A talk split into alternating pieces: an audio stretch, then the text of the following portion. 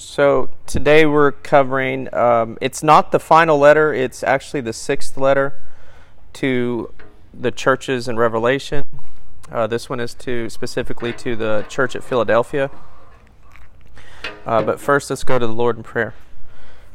Dear Heavenly Father, thank you for this day, this morning, to be able to come together and worship and uh, be edified by your word. Lord, I pray that you bring the gospel home to our hearts today and that we learn things that we can practically and immediately apply in our lives, um, as every word that you have written is profitable for us in that regard. Lord, I thank you for this uh, time to come together and, and to, uh, to learn, Lord, in Jesus' name. Amen. Okay, so to start, I'm going to read the. um, if you're following along in your Bible, turn to Revelation chapter 3, verse 7 for John is writing to the church at Philadelphia. Now we see here explicitly this is Jesus speaking, the red letters as it were.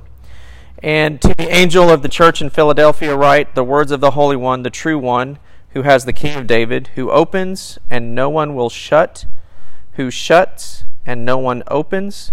I know your works. Behold, I have set before you an open door, which no one is able to shut. I know that you have but little power, and yet you have kept my word and have not denied my name. Behold, I will make those of the synagogue of Satan who say they are Jews and are not, but lie. Behold, I will make them come and bow down before your feet, and they will learn that I have loved you, because you have kept my word about patient endurance. I will keep you from the hour of trial that is coming on the whole world to try those who dwell on the earth. I am coming soon. Hold fast what you have, so that no one may seize your crown. The one who conquers, I will make him a pillar in the temple of my God. Never shall he go out of it, and I will write on him the name of my God, and the name of the city of my God, the New Jerusalem, which comes down from my God out of heaven, and my own new name. He who has an ear, let him hear what the Spirit says to the churches. So, some very interesting words that Christ says here. Um, I'm sure a lot of them stuck out to you like they did me. My goal here is to get us to answer the questions for ourselves. What are the correlations of these letters to us personally, to the local church, and to the church universal? In other words, how do they apply? Now, as you see, I premised your notes with two passages talking about the importance of understanding that every word of Scripture is profitable for us and that we are to feed on that word as our daily bread. So, the church of Philadelphia, interestingly enough, now we know that Philadelphia is known for the word Philadelphia means brotherly love, right? I always wondered how did it get named Philadelphia? Was it because the people in the city were just so loving to one another? But the reality is it was named after a little brother. King of Perman, uh, Pergamum, if I, I can say that correctly, he had a little brother that expected to succeed him in the throne, and he named that city after his little brother, um, and it translated to Philadelphios. Okay, the name does mean brotherly love, and this this was the, this city was the youngest of the seven cities within the, the seven letters, and was originally founded as a missionary outpost for Hellenism. Now, if you're not familiar, Hellenism was just the Greek culture. That's it was another word for Greek culture. The original purpose behind this city was to make it a center for spreading the Greek language, the culture, and the manners throughout the Asian provinces. Now, it had been built with the deliberate intention that it might become a missionary city because beyond Philadelphia lay the wilds of uh, Phrygia and the barbarous tribes. And it was intended that the function of Philadelphia should be to spread the Greek language, the culture, and the way of life. Now, it, as I said before, it gained the name after its founder, Attalus, who was nicknamed actually Philadelphios. Okay? Now, I thought I had printed out, I thought I did.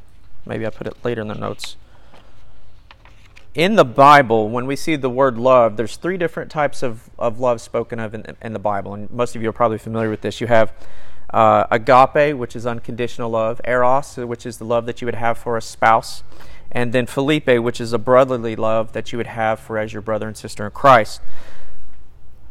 Um, Philadelphia was a prosperous city, and it had one of the greatest highways in the world, and it led from Europe to the east. It was the gateway from one continent to another. It was known as the gateway from Greek civilization, or Roman civilization rather, to the Eastern or Asian civilization. So it was kind of uh, the end of the, well, as you can see here, the highway, and I should have drawn this, the highway, there was one coming in this way to the port of Ephesus, and I think there was another one coming out. I think it was around Laodicea, but two highways actually, and one of them was known to be a very busy highway. Now, Jesus describes himself to the church at Philadelphia, and this is what I want you to focus on is how Jesus premises each one of his letters. Because when we see the character of Christ describing himself, it is distinctly different than the idea of Christ that we have made gathered from what we read in the Gospels or in the Testaments, okay? These things says he who is holy, he who is true, he who has the key of David, he who opens and no one shuts, and shuts and no one opens. These things says he who is holy, he who is true. What is he talking about here? Jesus reminded the church in Philadelphia that he was holy and true. Now, these do not describe, these words, this holy and true, do not describe tendencies, but this is his being. It's not something that he did, it's something that he is. He's holy and he's true. When you and I think about the words holy and the things that we are uh, character traits, those are things that we do, but this is actually Christ explaining, this is who I am. They also show that Jesus is God, that he is Yahweh, because he alone is holy in an absolute sense. Now, there are two ancient Greek words for true. One means true and not false, and the other means true and not fake, as in authentic, original. The ancient Greek word used here for true, alethenios, is the second. It's the idea of a real, of an authentic, authentic Christ, a genuine Christ.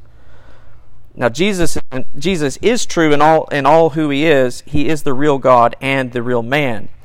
Then he says, "He who has the key of David, who opens and no one shuts, and who shuts and no one opens." Uh, do you if you need notes, they're right there on the counter. Sorry, I would Sorry. Sorry, Jason should have jumped up and got those for you. Sorry about that. Um, he who has the key of David. Now, Jesus showed he is also the keeper of the keys and doors. This quotation is actually a reference to Isaiah chapter 22, verses 20 through 23. Now, remember, the Bible cross references itself how many times roughly? Does anybody remember? 76,000 times. It's an unbelievable number. 76,000 times. It's all verified too to cross reference itself, it shows the integrity of the word. Jesus expressed his power and authority, especially to admit and exclude. Now, what Jesus knows about the church of Philadelphia, again, the mindset that I would hope that we could entertain for at least a moment is as though Christ was writing to the church at Three Rivers. Now, I'm not saying that we are the church of Philadelphia. I'm asking us to consider what is he writing to us? Does this apply? He says, I know your works See, I have set before you an open door, and no one can shut it, for you have little strength. That's a curious statement. You have little strength. What does that mean? You have kept my word, and you have not denied my name. What is he talking about here? So let's let's break it down a little by little. I know your works. Jesus said this to teach the seven churches, um, specifically the church at Philadelphia, that he had served God well and diff- they had served God well in difficult circumstances. He's saying, I listen, I know what you're doing. I see it. You've served God well in difficult circumstances. I have set before you an open door, and no one can shut it.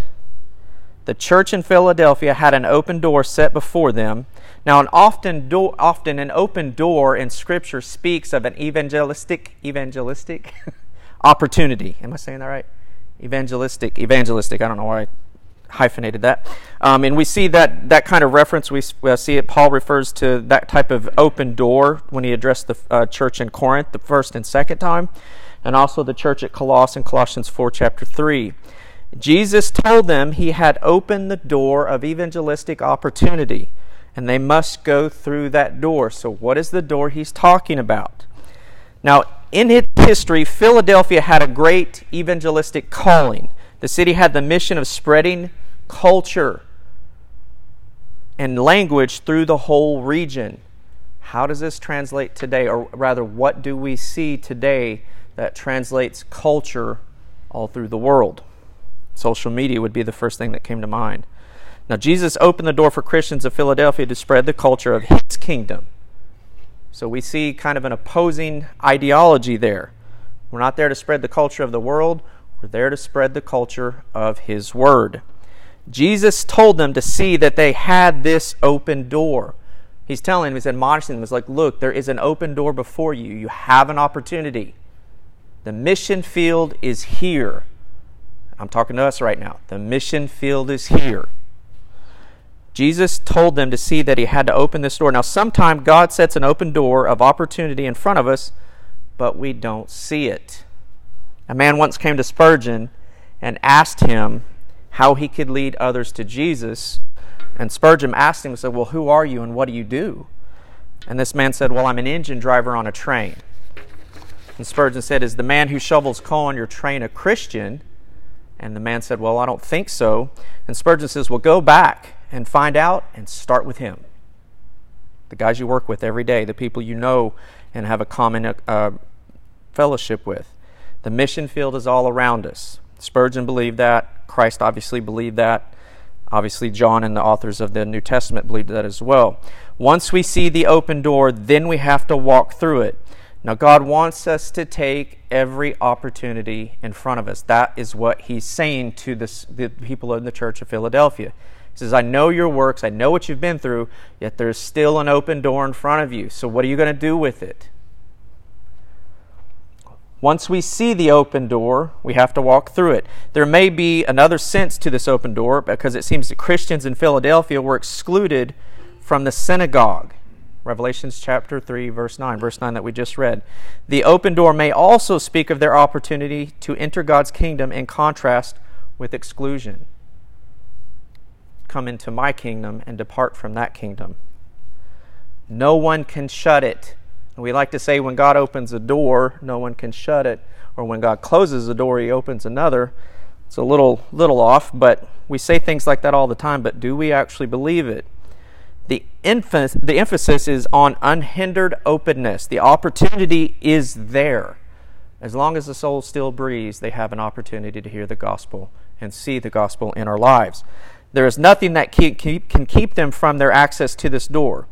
Now, since it is Jesus who opens and no one sh- and shut and excuse me, who opens, that means no one can shut, and if he shuts it, that means no one can open. Once the opportunity is gone, it is gone. That is the overarching theme of the entire book of Revelation. Once the opportunity is gone, it is gone. That's what he's saying. He had the authority to keep this door open for the Christians in Philadelphia as long as he pleased. Now, David, now the reference, now this is a quote from Adam Clarke. If you don't know Adam Clarke, he's, is not the, uh, the economics professor. Um, it's, uh, it's a theologian from about 100 years, or actually, he only recently died, actually, but he, he was born in the early 1900s. He said, David could shut or open the kingdom of Israel to whom he pleased. He was not bound to leave the kingdom even to his eldest son. He could choose whom he pleased to succeed him. The kingdom of the gospel and the kingdom of heaven are completely at the disposal of Christ. The sovereignty of Christ is displayed very explicitly in these passages. If I open the door, it's open. If I close the door, it's shut. That's what he's saying. God opens doors for ministry and ministers today. Uh, Vance Havner said, I would like to bear witness that I have proved this Philadelphian promise of the open door through years of ministry, and it has never failed. Promotion does not come from the south, east, or west, but from God. And if we commit our way unto Him and trust Him, He will bring it to pass. God's man is not dependent on religious talent scouts nor his ministry in the hand of ecclesiastical officials. His headquarters is heaven, and his itinerary is made up by the Lord of the open door. I really like that quote. Because Jesus has opened the door, he gets glory for it, okay? Neither wealth or influence, neither promotional schemes, nor the eloquence of the pulpit, nor the harmon- harmonies of musicians can give an effective ministry. The Lord alone has opened the door, and the Lord alone gives the increase. For you have little strength. Now, this term really stuck out to me. You have little strength. We see many references, especially in the New Testament, about having little strength, yet being called to be efficacious in regards to the application of the gospel. So, what does that actually mean? Let's see if we can break it down. The term a little strength does not imply weakness, but real strength. They were weak enough to be strong in the Lord. What it's, sh- what it's saying here is we too can be strong, or excuse me, we can't be too strong or too big or too sure of ourselves for God to really use us. The dichotomy is pride versus humility. The church in Philadelphia had the poverty of spirit to know they really needed God's strength. What was one of the first sermons that Christ taught? I know you guys know it. I know everybody knows it. The Beatitudes, the Sermon on the Mount. Blessed are the poor in spirit. We're starting to see a correlation here. It is uh, Vance Havner again said it's not a matter of great strength, not great ability, but great dependability. That's the key. Samson had great ability, but poor dependability. If you remember the story of Samson, a little strength faithfully used means more than much strength flashily and fitfully used. The Apostle Paul was a great example of this dynamic of weakness and strength. God's strength was made evident in his weakness. 2 Corinthians 12, verses 7 through 10 have kept my word and have not denied my name. The church in Philadelphia was faithful to Jesus and his word. The idea behind uh, have not denied my name is not only the exp- they expressed their allegiance to Christ, but they lived in a way that was faithful to the name and character of Christ. That's what he's saying here. You've lived in a way that is faithful to my name and my character. Now, some churches claim that great faithfulness to the word of, of Jesus, but deny his name or his character. They represent the manner and style of Christ as something very different than what the Bible actually shows. Remember, the Bible says things, but it also teaches things. The Bible says things about Christ, but it also teaches, like the word, uh, my favorite reference is the word the Trinity is not found in Scripture, but we know the Bible teaches it. Okay? Ecclesiology is not found in Scripture, but we know that church government and structure is, is found within Scripture. The Bible says things, but it also teaches things.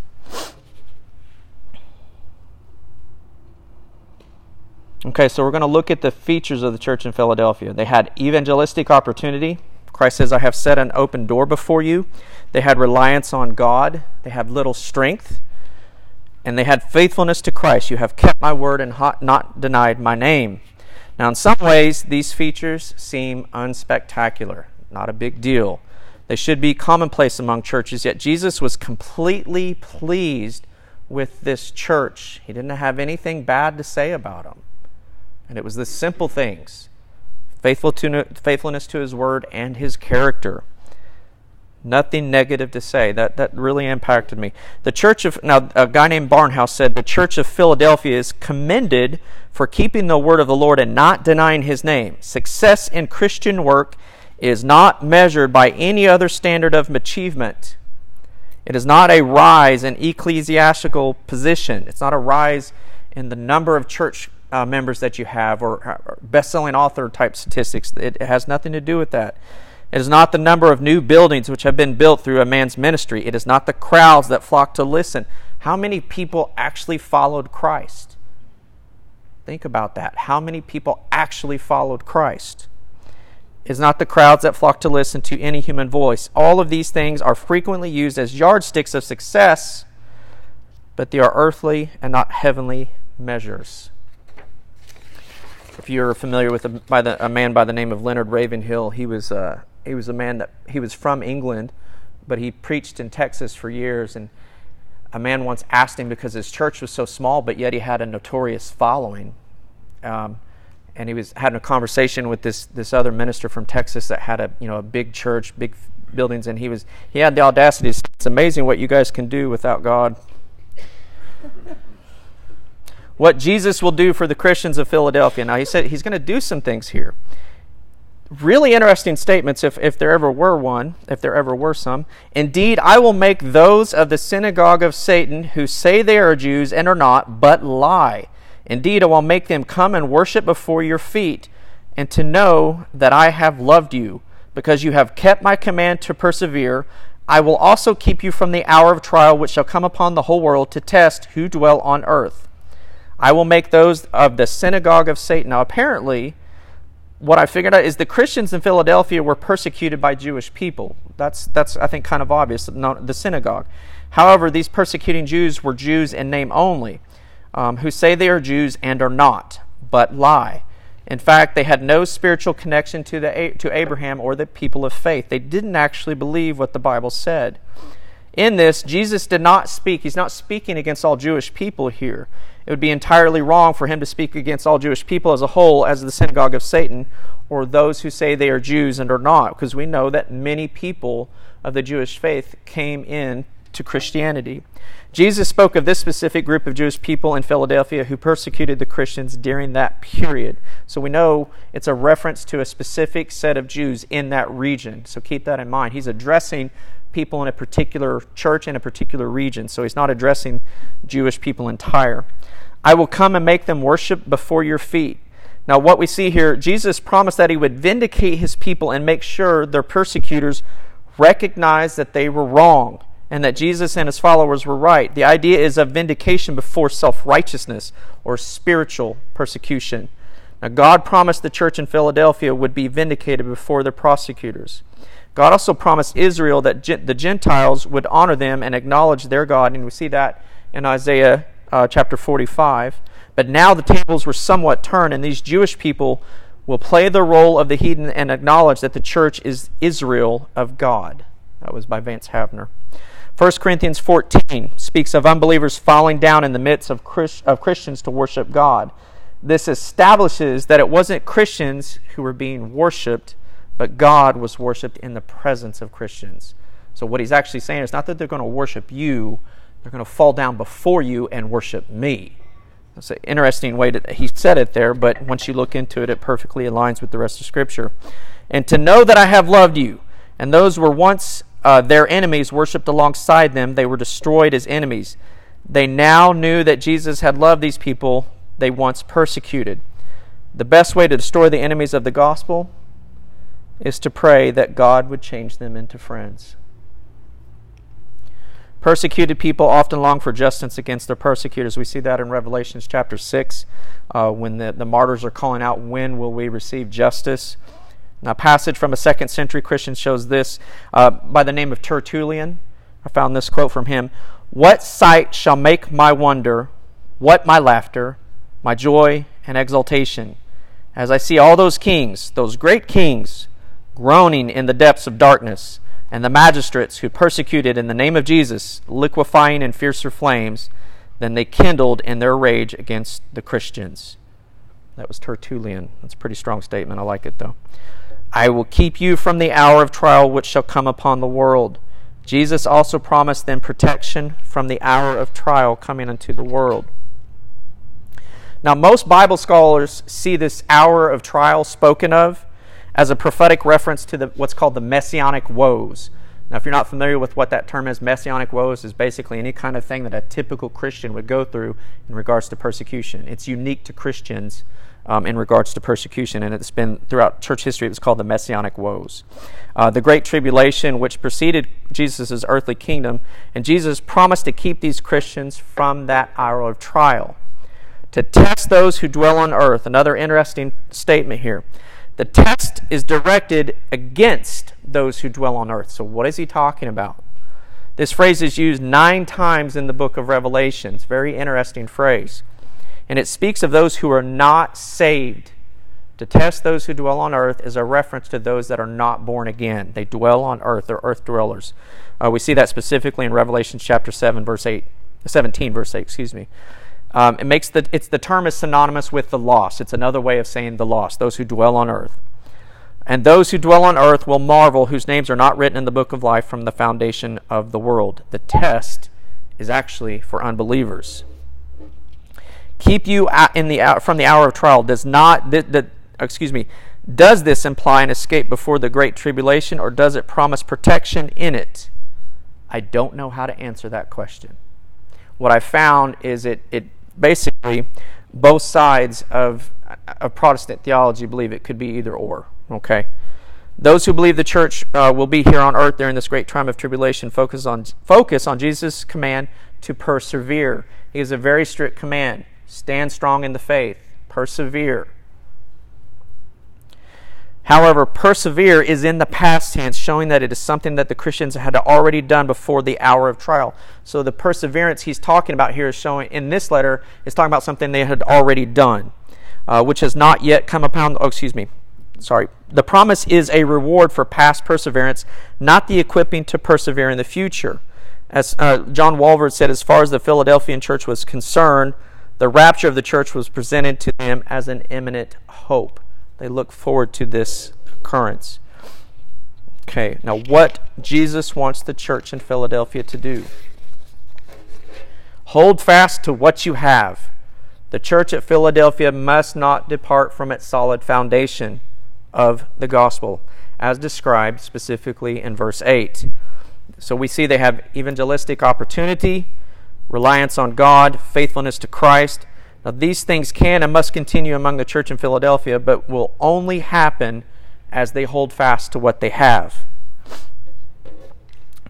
That no one may take your crown. Now, if they failed to hold fast, their crown might be given to another. The idea, excuse me, the idea is not that it might be stolen by another, but it might be given to another. This was not a crown of royalty. It was not a crown because of royal birth. This is a crown of victory. Um, the reference that we see, the same word was used as the crown that was given to the Greek athletes when they competed in the games. Jesus encouraged his saints to finish their course with victory and to play the second half, as it were, just as strongly as they played the first half. Vance Havner said, Never forget that the man most likely to steal your crown is yourself. Keep thy heart with all diligence, for out of it flow the wellspring of life. Proverbs chapter 4 verse 23. You are in no greater danger from anyone or anything other than yourself. A promise of reward. He who overcomes, I will make him a pillar in the temple of my God, and he shall go out no more. And I will write on him my name of my God and the name of the city of my God, the New Jerusalem which comes down out of heaven from my God, and I will write on him my new name. Now, he who overcomes, I will make him a pillar. Overcomers were told that they would be as a pillar in the temple of my God. It's an interesting reference, but what I found out is in that city, well, actually, in most Greek cities, that the names of accomplished individuals, whether it be politicians, athletes, um, businessmen, they would often be in, inscribed on the temple columns of the diff- of the various temples. So when you went to worship, you would actually see their names written um, on the temple. Much, well, not much like, but kind of similar to some of the. If you've been to Washington D.C., you see a lot of names of the fallen or uh, people of significance. It's it's a it's a similar concept. It's actually probably the same concept. The ancient city of Philadelphia suffered from frequent earthquakes. Now, when a building collapsed in an earthquake, often all that remained standing were the huge pillars. Jesus offers us this same strength to remain standing in Him when everything around us crumbles. The pillar holds up the building. The only thing supporting the pillar is the foundation. True pillars in the church support the church, and they look to Jesus as their support or foundation. He shall go out no more. The overcomer would have a place of permanence and stability with God in contrast to an uncertain place in this world. John Barclay said the citizens of Philadelphia lived an unsettled and tremulous life. Whenever earthquakes, uh, earthquake tremors came, and they came often, the people of Philadelphia fled from the city out into the open country to escape the falling masonry and the flying stones which accompanied as the severe earthquake shook. Then, when the earth was quiet again, they returned. In their fear, the people of Philadelphia were always going out and coming in. They were always fleeing from the city and returning to it. It was kind of a commonplace thing, apparently. I will write him on the name of my God. I will write on him my new name. The overcomer, John Barclay also said, the overcomer has also received many names of God the New Jerusalem and the new name of Jesus. These names are the marks of identification because they show who we belong to. They are marks of intimacy because they show how we are privileged to know Him in ways others are not. The works together, this works together well with the image of a pillar that we see in the city of that time. Now, a general exhortation to all who are here. Christ closes all of his letters with the same exhortation. Very interesting exhortation. He who has an ear, let him hear. Who gives you the ear? We all want to hear the praise and encouragement Jesus gave to the church at Philadelphia. Who wouldn't? Philadelphia, oh, excuse me, if we will be like this church, we must stay on that foundation, which was Jesus' name and Jesus' word. We must also depend on their source of strength, which was Christ Himself, not themselves. Uh, guys, that's all I have for, for this letter. It was actually kind of a short letter. Any questions? Okay, good. Thank you, guys.